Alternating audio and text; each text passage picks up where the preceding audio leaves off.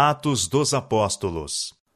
Capítulo 33 Trabalhando sob dificuldades.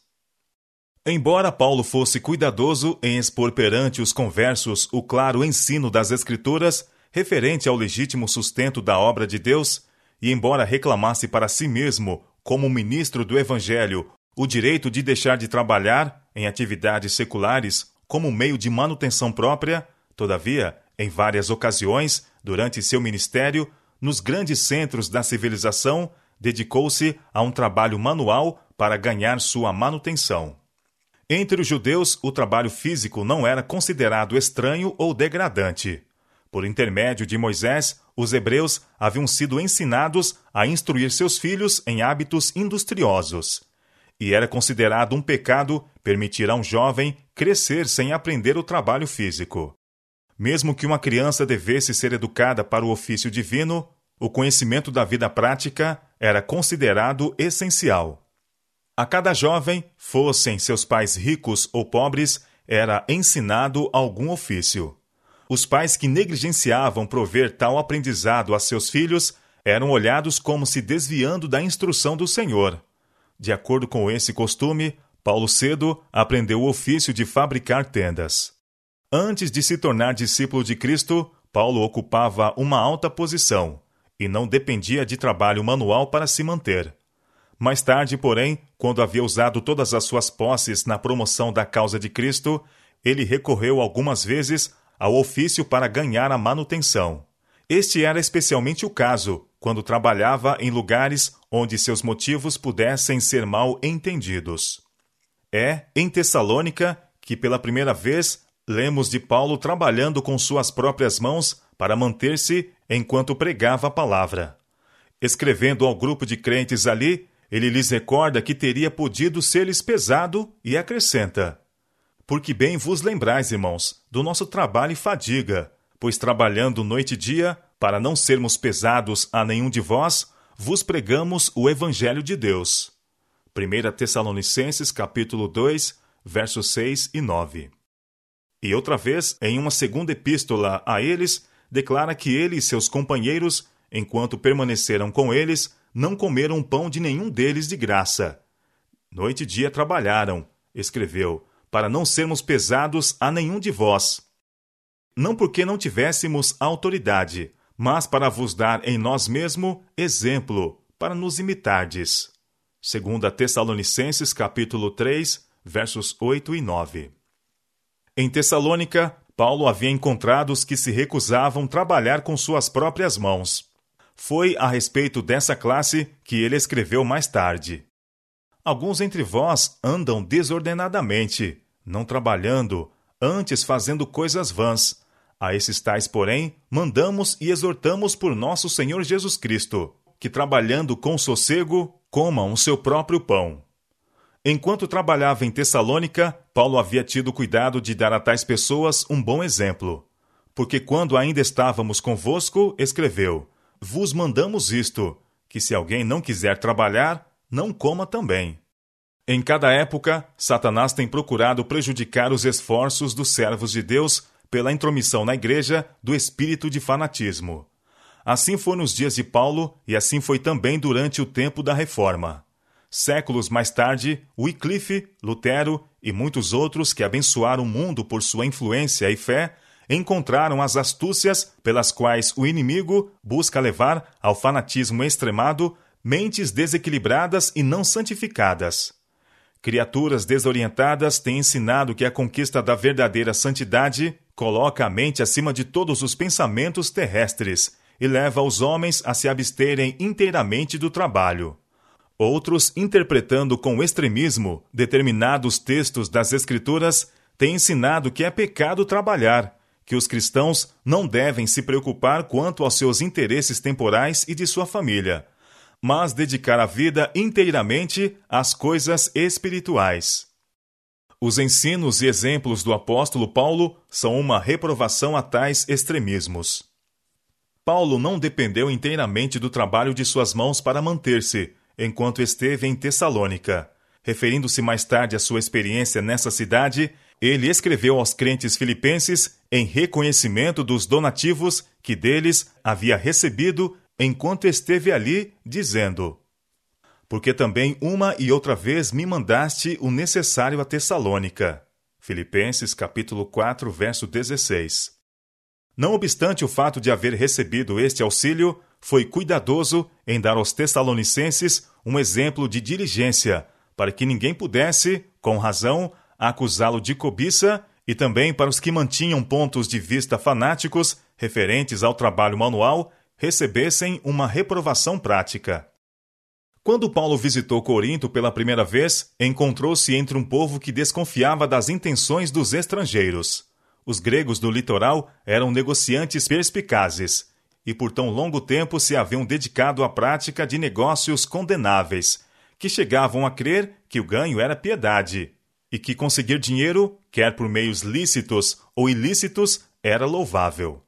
Paulo estava familiarizado com suas características e não lhes desejava dar ocasião de dizer que ele pregava o evangelho para enriquecer.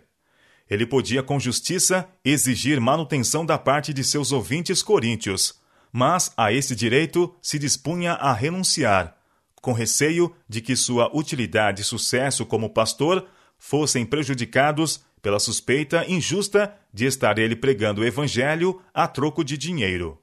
Ele procurava remover qualquer oportunidade de mistificação para que não ficasse comprometida a força da sua mensagem.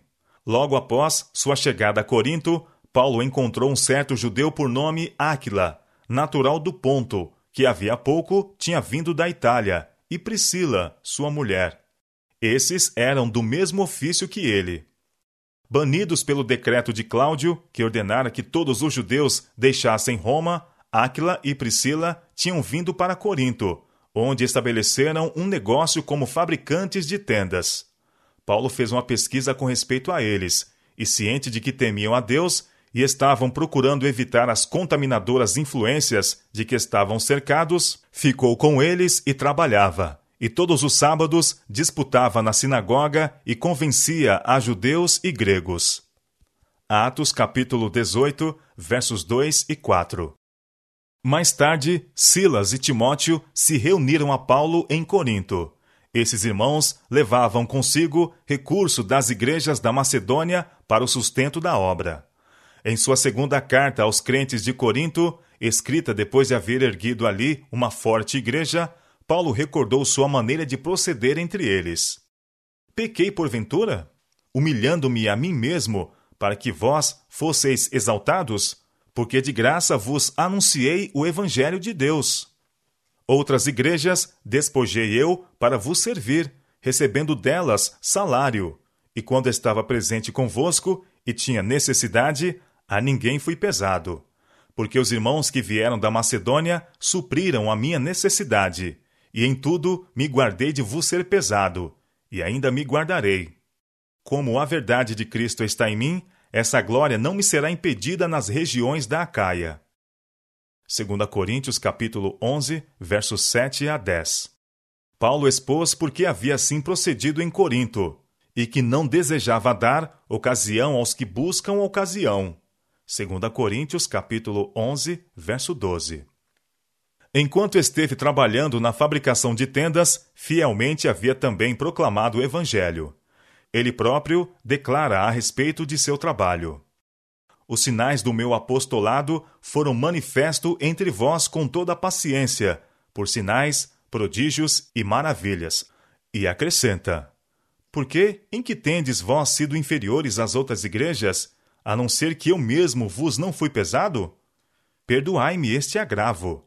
Eis aqui estou pronto para pela terceira vez ir ter convosco, e não vos serei pesado, porque não busco o que é vosso, mas sim a vós. Eu de muita boa vontade gastarei, e me deixarei gastar pelas vossas almas.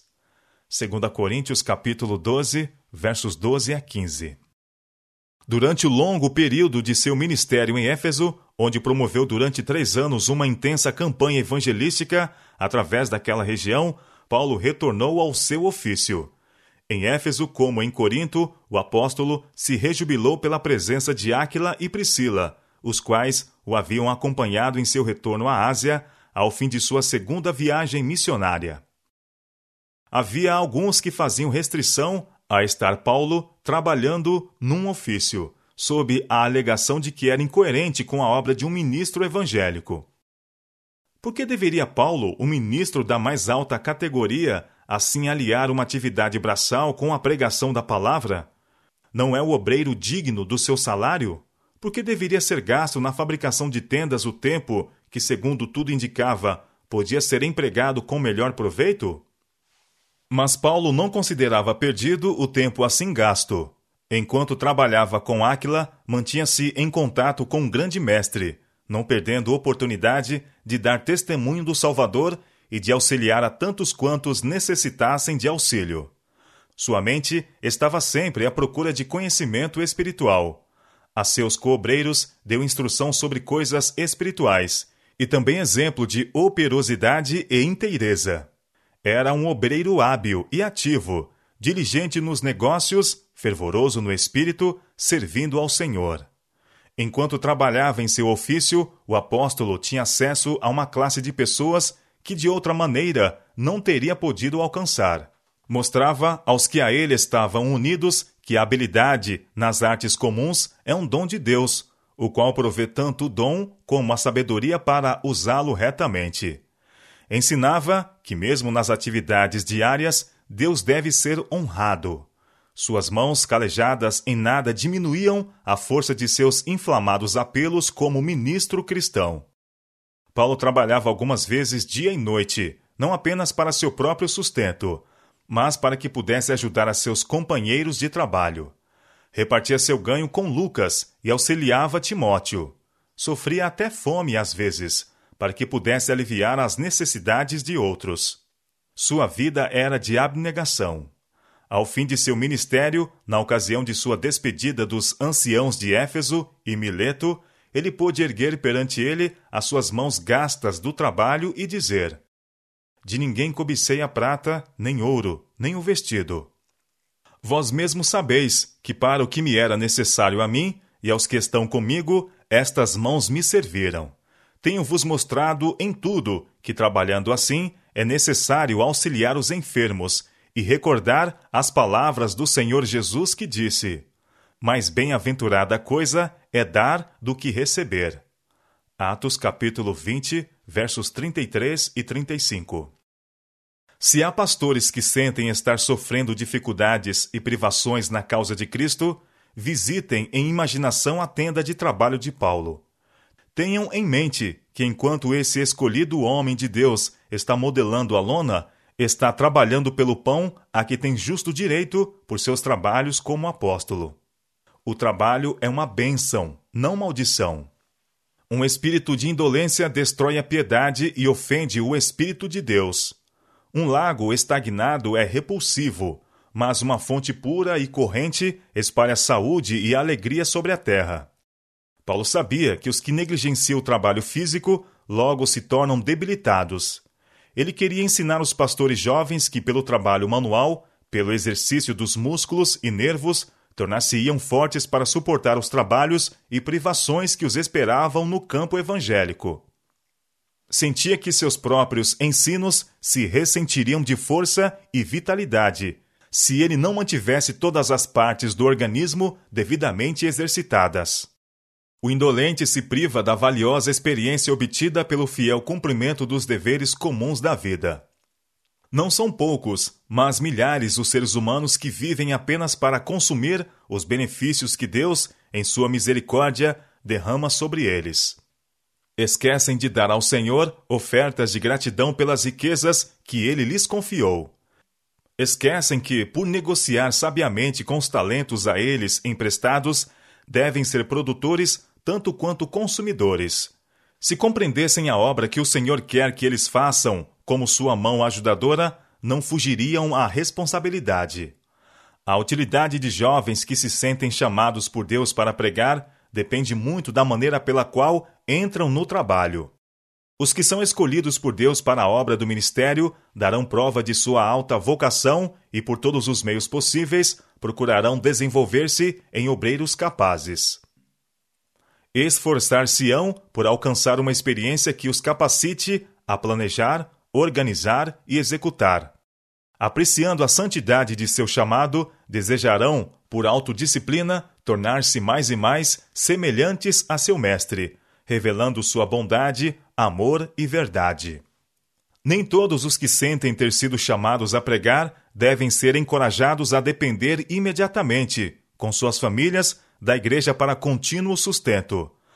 Há o perigo de que alguns, de limitada experiência, sejam inutilizados pela lisonja e por encorajamento desavisado a esperar pela manutenção independentemente de qualquer sério esforço de sua parte. Os meios dedicados à extensão da obra de Deus não devem ser consumidos por homens que desejem pregar apenas para receber sustento, e assim satisfazer a ambição egoísta de uma vida fácil. Jovens que desejarem exercer seus dons na obra do ministério encontrarão ótima lição no exemplo de Paulo, em Tessalônica, Corinto, Éfeso e outros lugares. Embora fosse eloquente pregador e por Deus escolhido para uma obra especial, ele jamais se colocou acima do trabalho, nem se cansou de se sacrificar pela causa que amava. Até esta presente hora, escreveu aos Coríntios, sofremos fome e sede e estamos nus, e recebemos bofetadas, e não temos pousada certa, e nos afadigamos, trabalhando com nossas próprias mãos. Somos injuriados e bendizemos, somos perseguidos e sofremos. 1 Coríntios capítulo 4, versos 11 e 12. Sendo um dos maiores mestres humanos, Paulo alegremente executou os mais humildes, bem como os mais altos deveres. Quando em seu serviço pelo Mestre as circunstâncias o requeriam, ele voluntariamente trabalhava em seu ofício. Contudo, estava sempre pronto a pôr de lado sua obra secular para enfrentar a oposição dos inimigos do Evangelho ou aproveitar uma especial oportunidade de salvar pessoas para Jesus.